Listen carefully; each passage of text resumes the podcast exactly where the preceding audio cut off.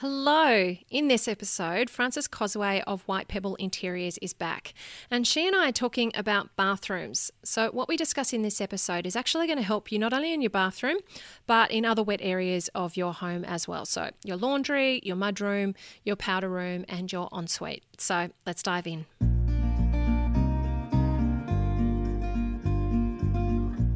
Welcome to Get It Right with the Undercover Architect. This is the podcast all about designing, building, or renovating your home. I'm your host, Amelia Lee. Think of me as your secret ally. I am on a mission to help you create a home that makes your life better, whoever you're working with, and whatever your dreams, your location, or your budget. Together, we'll uncover the nitty gritty of how to get it right and how to create a home that works, feels great, and that you feel great in.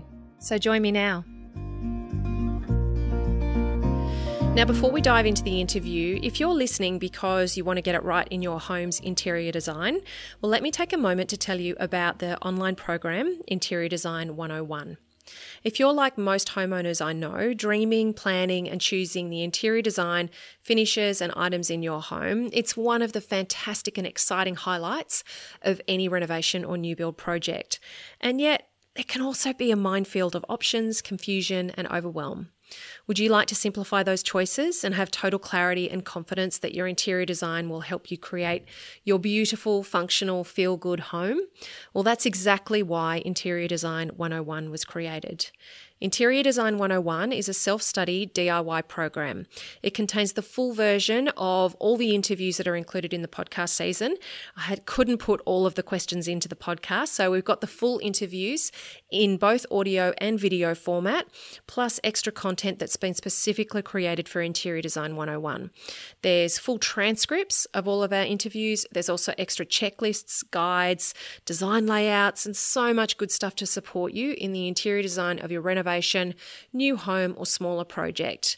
This program has been designed to help you gain clarity and confidence in all those selections and decisions that you need to make for the finishes, fixtures, colours, materials, and items that you'll be living with every day.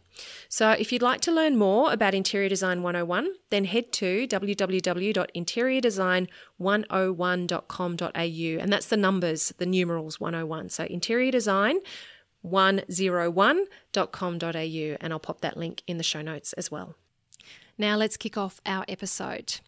In my experience, bathrooms will often follow kitchens as an area where, you know, a huge amount of deliberation can happen as homeowners work through their interior design selections. Many home these days, of course, will have more than one bathroom as well. Long gone are the days where we just have one bathroom. If you're living in an old home that you can't wait to renovate, chances are it's because you want to have more than one bathroom. And uh, sometimes you may end up with an ensuite, a separate toilet, or a powder room. And so you can be juggling the selection for not just one bathroom, but actually several. And a lot of homeowners then worry do all of those bathrooms and wet areas need to match? Can they be different? You know, and how what you select in one then relates to the other areas, such as your laundry or any other wet area that you might be having in your home. So, in this episode, Frances and I talk through the various selections that you'll need to make for your bathroom and what to know so that you're choosing things that are durable, that are easy to clean, and that will function really well as well. So, we dive into detail about shower screens, about freestanding versus built in baths, and about selecting all the fixtures so that they're timeless and well coordinated coordinated. So I really hope that you enjoy this episode. Let's listen now. Hey, Frances. So, we're here to talk all about bathrooms, which is another big topic. We're going to try and get through it as efficiently as we can because I think there's a lot of crossover with some of the things that we've already discussed in terms of kitchens, and we talked about a little bit about tiling. So, in terms of looking at bathrooms in general, you know, there's a lot of things that do, I suppose, cross pollinate with the kitchen in terms of joinery and uh, it might be particular sort of style or design or those types of things. Do you actually find that you're often thinking of your interior design choices of your for the bathrooms in sort of cahoots with the kitchen itself and thinking about those two things in combo with each other as you go about creating the interior design for a home? I think it's more. It's not just the bathrooms the, and the kitchens. I suppose the short answer is yes, but it's not, not really about are they going to be matchy matchy. in fact, I steer away from that completely. It's more around um, what's the feeling that we're evoking and are the themes um, similar and is there cohesiveness within the home? And that might be just down to whether we're using a warm or a cool colour palette that there is some sort of cohesiveness. So I definitely tend to steer away from having uh, the same splashback in the kitchen and the bathroom. In fact, I, in my mind, that's a complete no, no, they should be really separate spaces. And I also think for your own ensuite, it's a really great opportunity for you to inject something really different in there and maybe use creative license and say, I'm going to make this completely different to the rest of um, the house and also uh, the rest of the other bathrooms. Some people do like all their bathrooms to be the same. Um, but I would say that there's you need the cohesiveness across all the bathrooms with some sort of material element matching, uh, and then you can have a bit more creative license with some of the other elements. So, as a whole, yes, cohesiveness, not just with the kitchen and the bathroom, but the whole home tying together, but certainly not in a matchy matchy way. Yeah, it's often really lovely to see if there's a particular kind of idea or theme, as you say, just a thread that really connects all of the interior design choices together. You know, often people make that, you know, um, mistake of not putting all of their color palette choices together on sort of one panel, like you, you know, you know, an interior designer would with looking at the finishes selection. And so you can feel that things are a little bit jarred as you move from space to space, where it's like you say, you don't have to completely replicate all of those finishes within each space in order to get them to work together, but to have some level of connectivity helps that home flow and feel much more connected overall, doesn't it? Exactly. Yeah. Now, let's talk about shower screens because actually, what I've seen happen a lot in the last few years in particular is homeowners wanting to design out shower screens, never wanting to clean glass, basically, just hating the fact that glass is this thing that constantly shows gunge and mess and is difficult to keep clean. And so I've often come up with bathroom floor plan layouts that enable you to not like either to not uh, to use other things to screen the shower um, or to position the shower that it doesn't need a shower screen itself or it might just need a very small one and not a hinged one. Do you how do you look at shower screens? Are you finding this is a request you're getting as well? What do you consider when it comes to sort of using shower screens using glass ones using semi-frameless all that kind of stuff that's related to shower screens my uh, ultimate in shower screens would be just to have the pane of glass, which is basically frameless. You've got two hinges. It just looks like it's seamless. It's basically seamless because you can see through. Um, and obviously, if you're taking the iron out of the glass and getting a pure glass, which is a lot more expensive, you don't get the green tinge either. But look, that's really, in my mind, neither here nor there.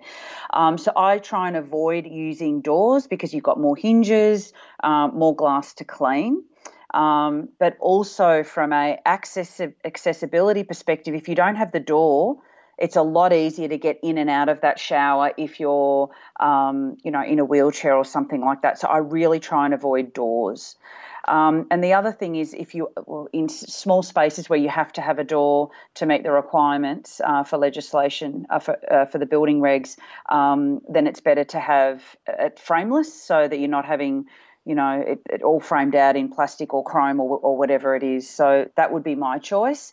In regards to people not wanting um, the glass at all, the shower screen at all. I have seen uh, designs where it's sort of positioned close to the bath, and I suppose the bath is then in between the other parts of the, the bathroom where the vanity and so forth are, and it's preventing those areas from getting wet. But I couldn't think of anything worse than having the bath wet every single day because you've had a shower next to it and having to clean that out every day. And I think that would be worse of the two evils in my mind, but that's a personal preference. um, and the other thing is, there's new products that have been released that you can coat the glass. Um, so it basically beads, and that's what they use on all the pool fences as well, the glass pool fences. So it effectively beads off, and really it's just so incredibly easy to clean.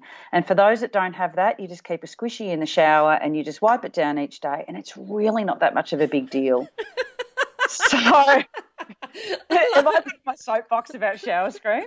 no, I just think it's all you can. We had one of those IKEA squeegees that we bought to like you know. Obviously, my, I can't train my kids as well as you can train yours, but it's, it's I, I really don't. Look, try and minimise the amount of framing you've got. Is my tip don't have it with a door and it just you can see through and it, it's just it, it's really not that much of a, a, big deal in my mind yeah i actually find that when it's glass and it doesn't have any frames and it's got very few patch fittings in it it is much easier to keep clean because it's a big surface. You don't have, you know, any sort of uh, edges or things like that that stuff just sits in. Whereas when you do, you know, I've lived in lots of old homes where they've been fully framed either in a plastic or a or a brushed chrome, and trying to get into all of those edges, you know, on a regular basis to keep them clean is um is a pain in the butt. So, it is, yeah. And so I'd always try and eradicate those. Any renovation, we just get rid of all of those, all the shower bases as well, because that just more nooks and crannies to get into.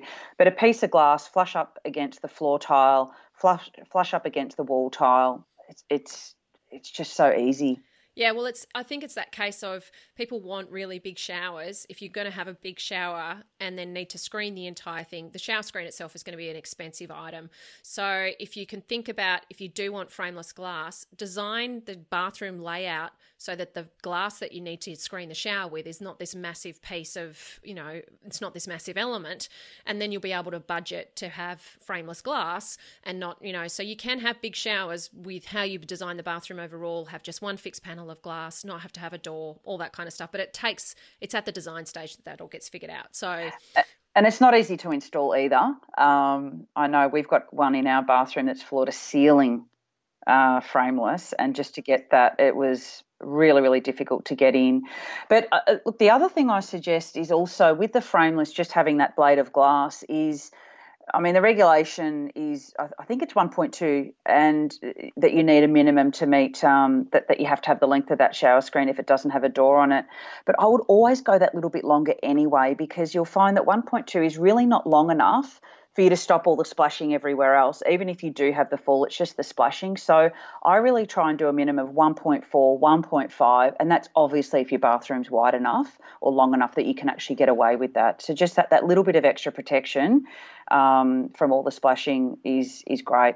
Yeah, fantastic advice. All right, now freestanding baths. They have just been passion, the passion. They've been totally in vogue for the last few years, and I think it's been expedited, of course, by uh, companies being able to import, um, you know, low cost kind of uh, molded plastic versions of them um, that you know, aesthetically look beautiful. But what's really interesting is to watch over time how those less expensive versions actually perform and how the plastic shell starts to pull away or starts to show some fracturing and splintering and those types of things. But I find home like every design I see, a homeowner's trying to put a freestanding bath in it, and then they're trying to put um, it up against a wall and trying to um, put a freestanding tap. And I just think, again, uh, my dislike of cleaning probably shines through here. But I just think of all of the water falling down in the gap between the the wall and the bath, and just your inability to physically get in there and give it a decent wipe out, and what grows in there in a humid, wet environment all the time. So, how do you kind of talk homeowners into? Um, I mean, I just prefer, I think you have a bath in a hob, you've got a shelf to put your book on, you've got a shelf to put your glass of wine or your cup of tea, you've got, you know, like you've got a somewhere that you can put bits and pieces on around the bath all the time. They're generally less cost, you know, and they look fantastic. You can choose a great tile and all that kind of stuff. But yeah, it's funny the the attachment to the freestanding bath as this luxury item seems to be um, really, really pervasive. How do you kind of broach this with clients who may not have the room, and how do you kind of look and assess do they have the room to have a freestanding bath that actually works, um, or am I going to have to push them into having a bath in a hob? So I suppose I use my tried and tested approach of just being very upfront and honest with them and the tape measure and myself are then best friends because I can lay out for them just how big that bath's going to be and really highlight to them some of the issues. So I have definitely talked quite a few clients out of going for a freestanding bath for the pure um, functionality requirement that you really need or the space that you need to really make it work. And I've seen friends of mine put in a 15 millimeter freestanding bath and squished it into this bathroom that was just far too small. And it looks ridiculous. And it's funny because I was doing a decorating workshop last week around um, just having um, the spatial awareness around scale and what fits in a space and what doesn't. And I think this is where freestanding bars are going to work because there's lots of space around. It looks light and airy and it looks magnificent. But if you're trying to, you know, squish it in because you're so determined to have one, it's so counterproductive. And then you're going to be left with an inferior bath in terms of its usability anyway because you'll have a 1500 bath when you could have maybe got a 1700 in if it was in the hob. So, a couple of points. Firstly, you need to have at least 20 centimetres on either side before you touch the wall and also off the wall because you do need to be able to put your hand down there. The amount of people I've seen, probably like you, you've got 10 centimetres or even less, you cannot get your hand behind there to clean. So, yeah, good luck with your cockroaches and everything else that are going to best state in there. So, depending on where you live, of course, but cockroaches have made their way down to Melbourne now, even though we never had them before. So, that is my rule of thumb at least 20 centimetres either side, you need to be able to get around. The other thing that I don't think people are aware of is just how much more expensive they are going to be. And yes, it might be super cost effective to get these cheap plastic and acrylic ones. Um, you know, when, once you start looking at solid acrylic surface or stone or anything like that, we are talking, you know, several thousand dollars. Uh, plus, you need the foundation to be able to hold a stone sort of bath anyway. Um, but then the freestanding tap, you're looking at it a couple of grand just for the tap. And I've seen a lot of people change that over too because that's just such an, a big additional cost. And again, you need the space for it. So the other option is to have a semi freestanding bath, which are definitely coming out on the market. So they're fixed at the back wall, so you don't need to clean behind. And then they do have those lovely, um, I suppose, freestanding edges to them. So they look a little bit more like a freestanding bath than a hob bath does. They're not as expensive, um, but then you don't have those severe cleaning issues. So that would be my second step down. But if you're really not going to get a good sized bath, I think you're better off just having a hob. Yeah, I'm with you. And I think it's just um it's really interesting to watch like whenever i've had to choose a bath i've always sat in it in the showroom to see how how much i can stretch out my feet and i see people choose baths like desperate to have a bath, end up choosing a shorter one, and they'll never be able to stretch out their legs in it, and um, or sort of be able to relax and get their shoulders under the water. And so it's really a case. You know, I had a colleague who knew that she couldn't fit a full size bath into her ensuite, so she ended up doing a Japanese bath where you know you actually sit upright but you're sitting in full water so that she could still get that bathing experience. So there's always a workaround. It's really you know and i have seen freestanding baths that pull out you know that they keep the floor waste connected but they can sort of pivot on the spot so that people can clean around them. That's the other thing too is a lot of people don't think about where is the tap going to go and they'll pick a freestanding bath and they'll have they'll want a wall mounted tap but the spout won't be long enough and it'll just they'll turn the tap on and it'll just spray all over the inside face of the bath and splash everywhere every time you turn the tap on or they choose a bath that has a floor waste at like a, has a waste at one end. So what happens is if two of you ever have a bath together, if it's you and your partner want to have a bath together, one of you has to sit on the plug. And it's just not pleasant. So it's this thing of like, are you choosing a bath for your family bathroom that the kids are going to be in, and it's just for this period of time in your life? Is that bath going to be about you having, you know, to be a half an hour chill out on a Sunday afternoon with a cup of tea or a, and a good book or a glass of wine. You know, really thinking about how that bath's going to get used. Which bathroom does it go into then? And do you really? I'm like I'm with you. You think about those freestanding baths. You have to tile the floor, the walls behind them. You know, they do end up being so much more expensive. And what I'm seeing a lot of people do is they're buying these baths online sometimes well, often from overseas. These you know and sometimes they're like stone baths that are getting brought over on containers. They don't understand that the builder needs the bath at frame stage and the bath is because they've timed it to get the bath there for when a fit out's happening the bath is still on its way. Or the bath arrives i saw somebody recently post and there were all these crack marks in around where the waste was. And it's like well there it's not like you can get a, walk into into a showroom and go okay i need another one on the you know now. So this whole kind of desire to achieve this luxurious look but at a budget price and you're buying from less reputable sources or you know buying from long places that are a long way away yeah it's just it's just a recipe for disaster. And i think that you know baths baths in hobs were just the standard thing that everybody did. And there were some really beautiful shapes and things like that um, that you could choose from. And we just seem to have really moved away from it. And i, I keep encouraging everybody to go back to a bath in a hob i think well, they're much better so do i. So do i. But look I, I still think though if you've got the space for a freestanding bath. They look amazing, um, you know, particularly when you've got a feature wall behind it.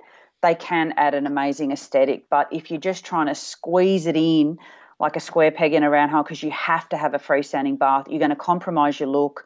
It, it's just going to be a complete waste. Definitely. All right, now there's lots of other fixtures that have to go into a bathroom. So we've got tapware, uh, we've got towel rails, toilet roll holders, towel rings, handles on cupboards. We've got the vanity unit itself. Um, we might have a soap shelf if somebody doesn't want to do a, a niche. Um, what do you what do you recommend people need to consider when they're selecting all of these items? The first one is that they just remember they have to, I suppose. But yes, so. yeah. So I suppose the the first thing is it all needs to be consistent. So your cabinetry handles, your tapware, your shower, um, all your accessories, your towel rails, all that sort of stuff. You need to choose the same color. Now that's not to say that you need to have them all from the same brand because I certainly mix and match color is important and i'd say stay away from all the trend colors stay away from the enamels because yes they were huge in the uh, the 70s and they're making a big comeback but they will date um, and stay away from your rose golds and all that sort of stuff um, so that's one. Secondly, I mean, you stick with your classics, so chrome. And look, I really think that black is going to be the new classic. It's really not going anywhere fast. So you could probably we're, we're, the jury's still out, but I think we can almost safely say that the, that black is going Stuck to be the new yeah, the new classic. Keep the shape the same. So, for example, if you've got a square looking tap, then make sure that your towel rail and your hand towel rail and so forth also has a square looking shape. And this is where I mean that you don't necessarily have to have it all from the same brand and you won't necessarily have them all possible from the same brand anyway, but they need to be the same sort of shape. Um, if you've got really square tapware, then you may want to aim for a shower that's got a square look to it as well. And conversely, the other way. Um, if you've got, um, and, and, the severe square is really uh, not very timeless, so I sort of always go for something that's soft square or more, got a few more rounded edges. It's a little bit less severe anyway. It's like the super square basins that were big 10 years ago. It's sort of more the softer softer curves that we're that we're seeing now. So uh, that would be my thing. Avoid the very severe square, but just make sure that everything's matching. Fantastic. And I think the big thing is just to make sure that you actually consider all these things and that you put them on drawings, you position them all so that you, because this is, you know, for, for a towel rail to be decently supported, there needs to be timber framing in the wall behind the tiles to fix it to. And I see a lot of homeowners really disappointed that they haven't considered where the towel rails might go. Um, they haven't provided space for it. You know, you step out of the shower and you've got to walk right across the other side of the bathroom to a hook on the back of the door. The towel never dries properly. All of those kinds of things. And if you're planning on putting heated towel rails in, you're going to obviously need to wire them up. So it's really a case of mapping all of those selections out at the design stage so that you know that they're included and uh, thought about. So it should definitely be in the working drawings on all your elevations. Um, but I also go the step further and say on the working drawings to be confirmed on placement to be confirmed on site. And the reason I do that is it's great to see it on an elevation, but when you're actually in that space, and look, I know when I was building my house, I actually sat on the loo and went, yeah, I want the towel roller right here. And it might have just been 10 centimetres different to the drawing, but it meant I could have it exactly where I wanted it. And when you come out of the shower, yes, it's on the drawing, but yeah, I actually want it 10 centimetres the other way. So I would always confirm that on site. Obviously, with project homes, it's a lot more difficult to get on site, um, but at least you know you're having it exactly where you want it and you need to do it at frame stage so the noggins are there. Yeah, and I think that point about putting in the drawings, because the drawings form part of your contract, if you have a note that says, please confirm on site, you know, I, ha- I saw a homeowner really disappointed that she was on site at the time when the electrician and the builder were positioning her electric tower rail and they didn't speak to her, they didn't bother to ask her, and they just positioned it, and any towels that were on it were going to completely cover the toilet roll holder and, of course, keep the toilet roll the toilet paper damp because the towels would uh, conduct water into them. So it's um it's that thing of they don't have to check with you unless contractually you've obligated them to, and that's why the drawing putting it on the drawings is a really good point. So Frances, thank you so much for all of that wisdom. Welcome. It's uh yeah, bathrooms 101. Cheers. Thank you. I hope that you enjoyed that discussion on bathrooms and that you found it super helpful for your interior selections when it comes to your wet areas. Make sure you head to the show notes. You can grab links links and resources there mentioned in this episode. And you can also find how to get in touch with Frances and White Pebble Interiors and check out her book, Your Forever Home. You'll also find a link to learn more about Interior Design 101, which is the self study online program that will help you gain clarity and confidence for the interior design of your future home. Inside Interior Design 101, Frances and I also talk about your bathroom joinery, we talk about tiling, and I give you more information on how to uh, work through different material choices if you're actually seeking to do a groutless bathroom. I know a lot of homeowners really want to avoid grout completely, so there's some resources inside Interior Design 101 to help you with that. And I've also included a lesson on bathroom design layout. So I actually take you through what you need to think about when you're laying out your bathrooms. Uh, and your other wet areas, and all the dimensions that you need to know about how to size things and arrange things in your bathroom, your powder room, and your ensuite. Now, in a couple of episodes' time, I'm actually going to be bringing you an amazing guest. It's Daniela Santilli, who is the bathroom marketing leader for Reece Plumbing. And she's got some brilliant knowledge and advice to share about all your bathroom fixtures, so be sure to tune in for that. Next episode, however, I'm going to be talking with Claire Leroy of the Little Design Corner about SketchUp and how you can use this fantastic tool to design and visualize your home and its interiors in three dimensions. It's actually really sophisticated and free software, but it's easy to learn and it's brilliant for homeowners who are really wanting to dive into their design process uh, at a level that's above just a standard app. So make sure you tune in for next week because that's going to be a fantastic episode.